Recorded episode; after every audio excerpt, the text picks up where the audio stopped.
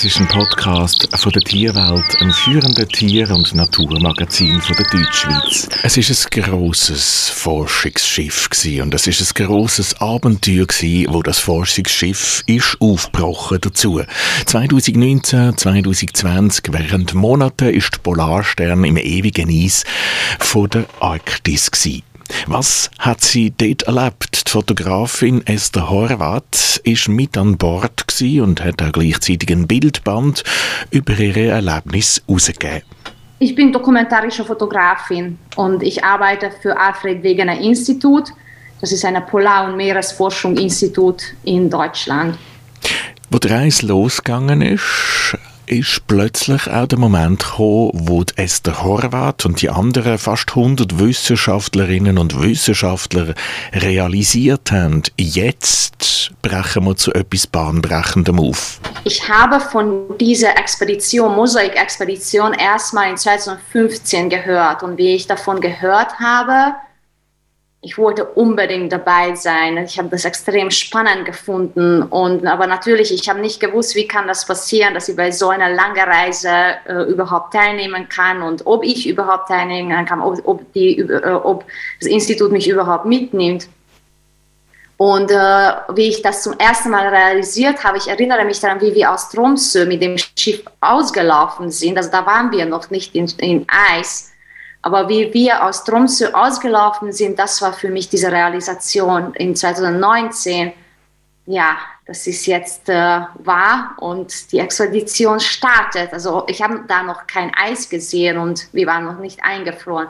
Aber da war für mich, äh, da habe ich das, dadurch ich äh, vier Jahre lang das dieses Thema mich beschäftigt hat.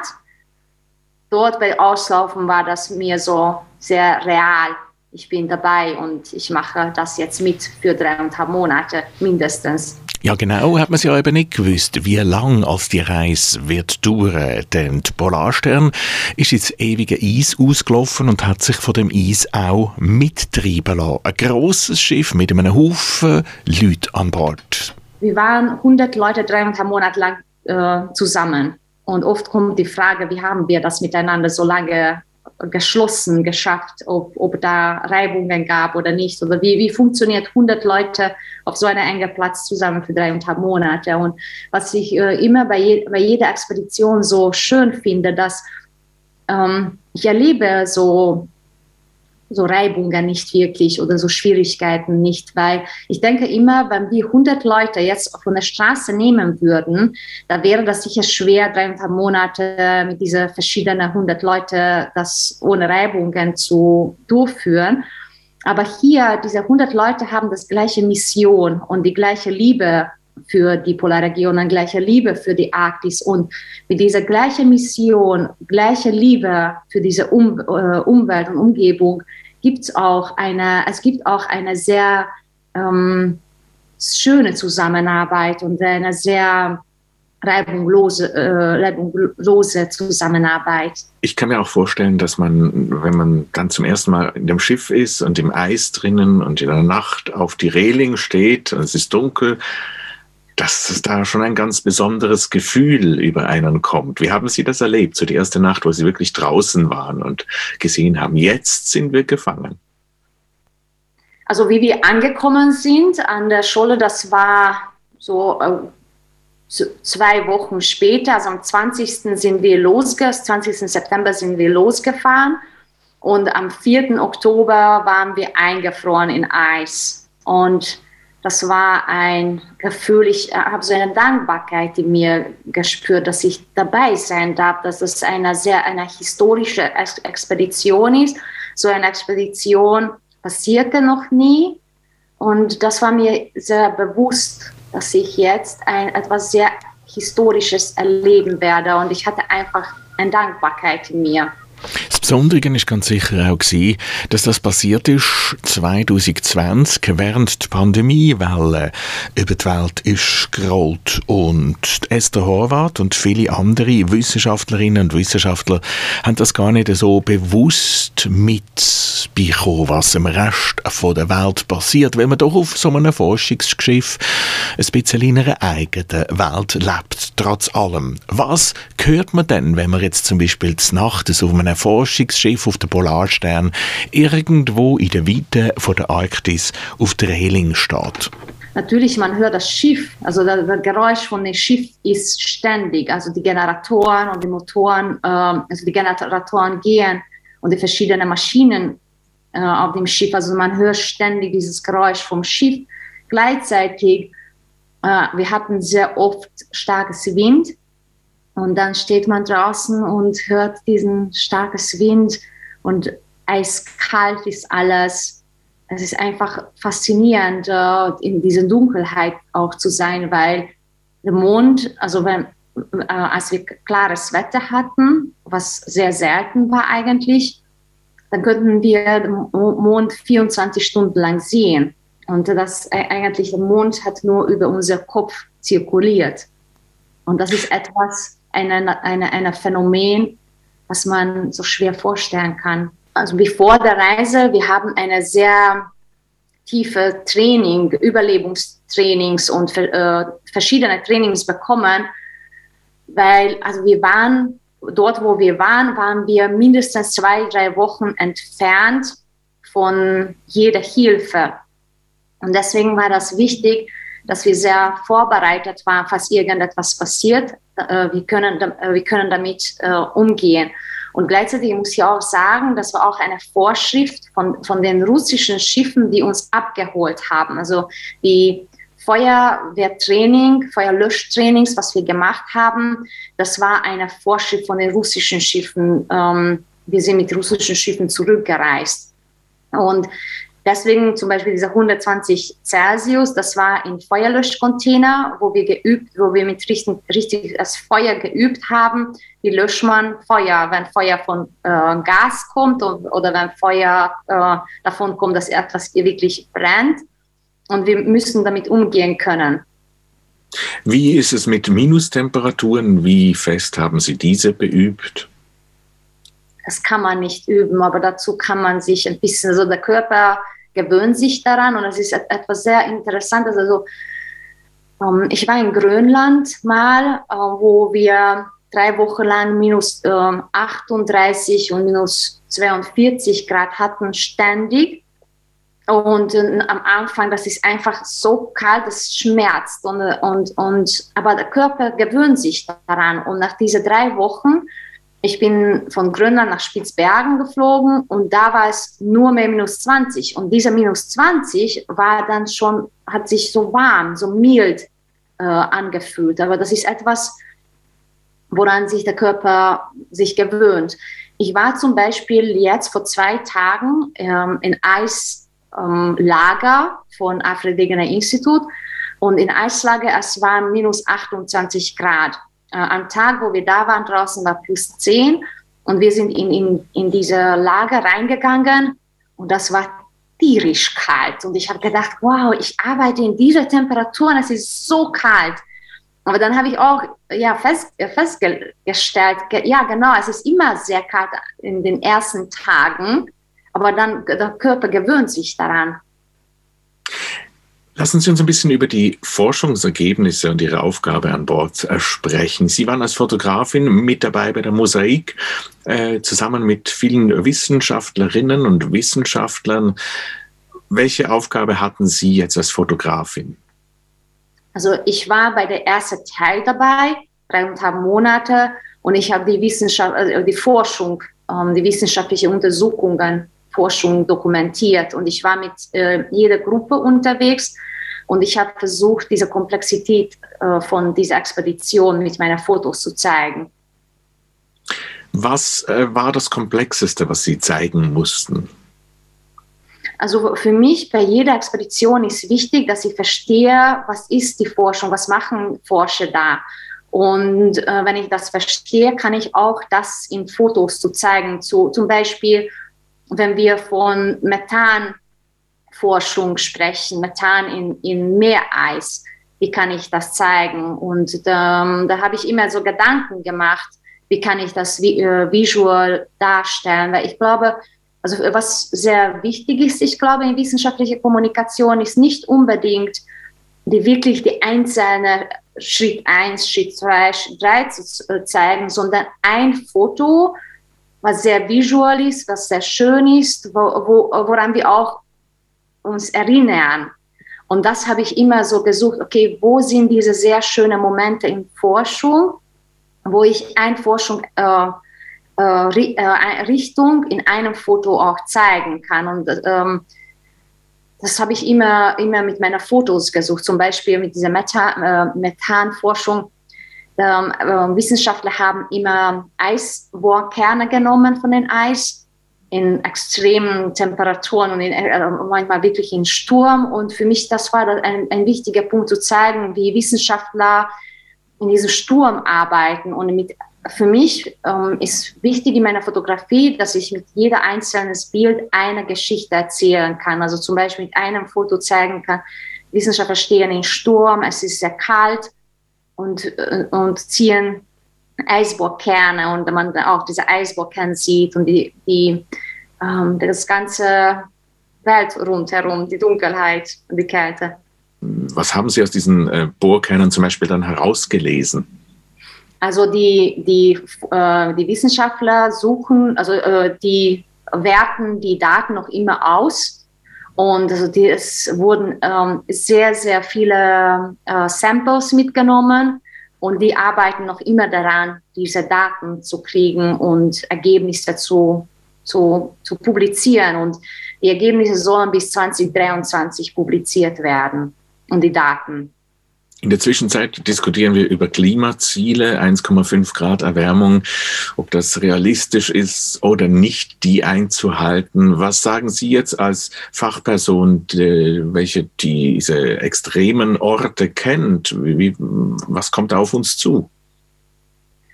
Also eine Seite, man fühl, es fühlt sich so an, dass Arktis oder Antarktis, aber bleiben wir jetzt erstmal bei der Arktis. Es, es, fühlt sich so an, dass Arktis so weit weg ist. Und ja, das, wenn wir hier zum Beispiel in Deutschland äh, sind, das ist einfach viel, viel weit für uns. Gleichzeitig, es ist sehr nah, weil alles, was wir hier in unserem tagtäglichen Leben tun, hat einen Einfluss zum Beispiel auch auf die Polarregionen.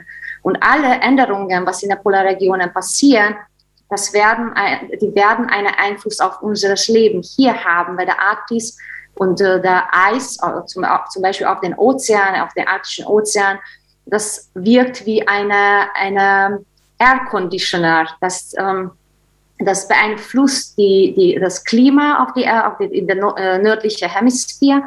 Und wenn, wenn da Änderungen kommen werden, wenn, wenn äh, Eis immer weniger und weniger wird, dann äh, wird auch viel mehr warmes Luft äh, in der, viel mehr, äh, der Luft wird, wird auch wärmer sein dort und das wird auch einen Einfluss auf unser Leben hier sein. Und also die Änderungen in der Arktis sind extrem schnell und das ist, der, der Arktis ist der Umwelt in der Welt, welche sich am schnellsten sich ändert. Und das ist auch der Grund, warum ich, die, ich diese Arbeit mache, dass ich die Aufmerksamkeit dazu ziehe, dass diese Änderungen, äh, es passieren sehr starke, sehr schnelle Änderungen und diese Änderungen werden auch einen Einfluss auf unser Leben hier haben.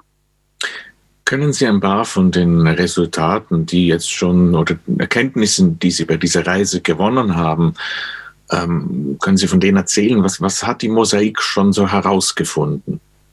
Also wie gesagt, also die Daten sind noch äh, in kompletter äh, Bearbeitung und Wissenschaftler arbeiten noch immer daran, diese Komplexität zu verstehen. Und bei dieser Expedition war atmosphärische Messung, Schneemess Schneemessungen, Eismessungen, ähm, Ökosystem, ähm, ähm, Ozean, ozeanografische Messungen und jede Gruppe arbeitet an ihrer eigenen Feld.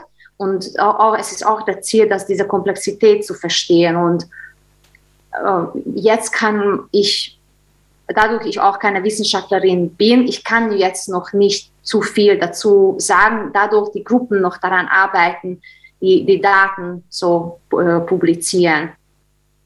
Ein Interview mit der Esther Horvath, Fotografin, Wissenschaftlerin, wo an Bord von der Polarstern war. 2020 hat sich das Schiff im ewigen Eis von der Arktis einschliessen und schlussendlich ist sie drei Monate lang ungefähr mit dem Eis mitgetrieben. Das ist ein Podcast, das Schwerpunkt übrigens auch zu unserer Schwerpunkt Tierwelt-Ausgabe zum Thema Antarktis. Jetzt haben wir da aber auch das eine oder andere arktische Thema mit drinnen. Denn Arktis, so heißt auch ein Buch, wo Esther Horvath rausgegeben hat, oder ganz genau Expedition Arktis. Und da sind viele von ihren Fotos drin, Fotos, wo sie auf dieser Forschungsreise hat gemacht. Was haben die Fotos denn überhaupt sollen dokumentieren? Zum Beispiel, das war eine Expedition, was in den Spuren von äh, äh, Friedrich Nansen gereist ist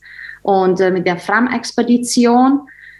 Und äh, er hat das dokumentiert, dass das Meereis oft zwei, drei Meter dick war und die Temperaturen sind bis zu äh, äh, kälter als minus 50, also minus 52, ich glaube, das war die kälteste, runtergegangen sind. Und das, hat, das war vor 100 Jahren und das haben wir jetzt nicht mehr erlebt. Also das Eis, war, Eis ist nicht mehr so dick, die, ähm, die kälteste Temperaturen beim, ähm, waren nicht mehr so kalt. Also bei meiner, bei meiner dreieinhalb Monate die kälteste Temperatur war minus 35 auf dem Thermometer, aber natürlich, das fühlt sich auch oft kälter an mit den Windchill-Temperaturen. Also wir hatten oft mit Windchill äh, minus 55, aber auf Thermometer war die kälteste minus 35 und bei, bei Nansen war das oft kälter als minus 50. Jetzt ist ja ähm, auch eine Studie herausgekommen, dass Mikroplastik mittlerweile auch äh, die Arktis und die Antarktis erreicht hat. Welche Rolle spielt der Mikroplastik in der Forschung?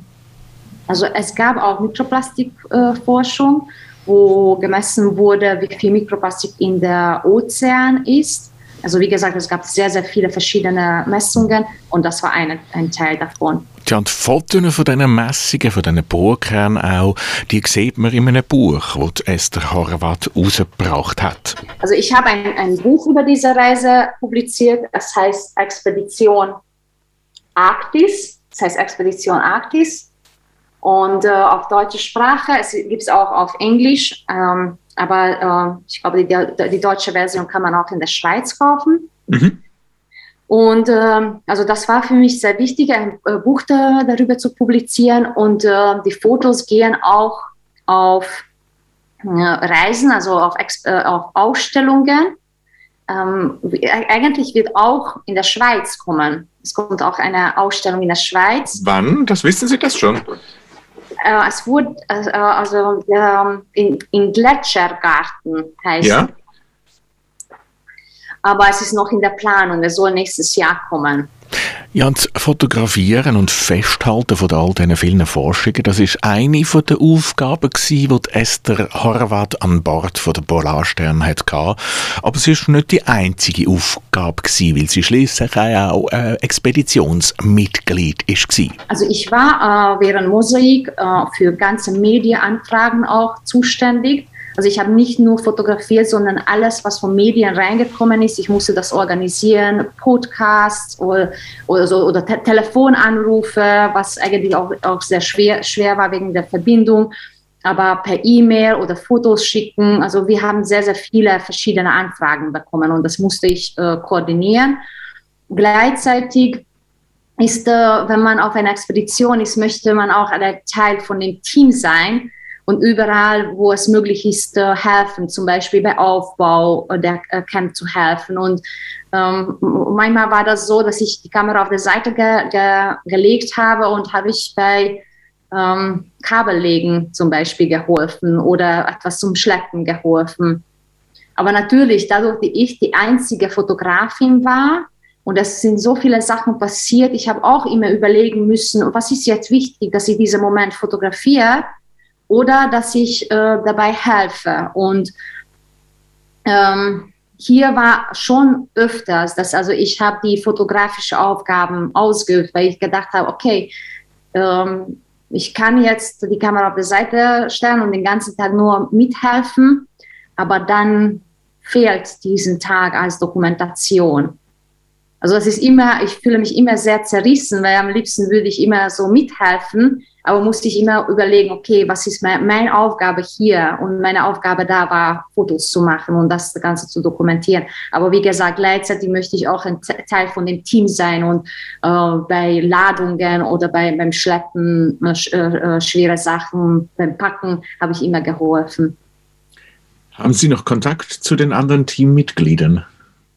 Natürlich, äh, ich habe Kontakte zu vielen Mitgliedern und äh, wir hatten, wir waren auch äh, eine kleine, äh, wir hatten eine kleine so weibliche Gruppe, äh, die wir aus einer kleinen Runde äh, ge, ge, so wir sind äh, ver verbunden und äh, ich, ich möchte auch mit denen für diese Women of Arctic Science weiterarbeiten und aber auch mit alle anderen, also mit vielen bin ich in Verbindung auch deswegen, weil es kommen so viele Publikationen raus dass ich immer die Teilnehmer darüber informiere oder vielleicht brauche ich manchmal mehrere Informationen zu einer Bildunterschrift. Also da ist ein Kontakt dabei. Wie, wie viele wart ihr an Bord? Wir waren 100 Leute an Bord und davon waren ungefähr 40 Crew und 60 Wissenschaft. Wie haben die Leute, vor allem auch die Wissenschaftlerinnen und Wissenschaftler oder diejenigen, die ja mit dabei waren, auf ihr Buch reagiert? Die haben das ja dann wahrscheinlich auch mal irgendwann gesehen.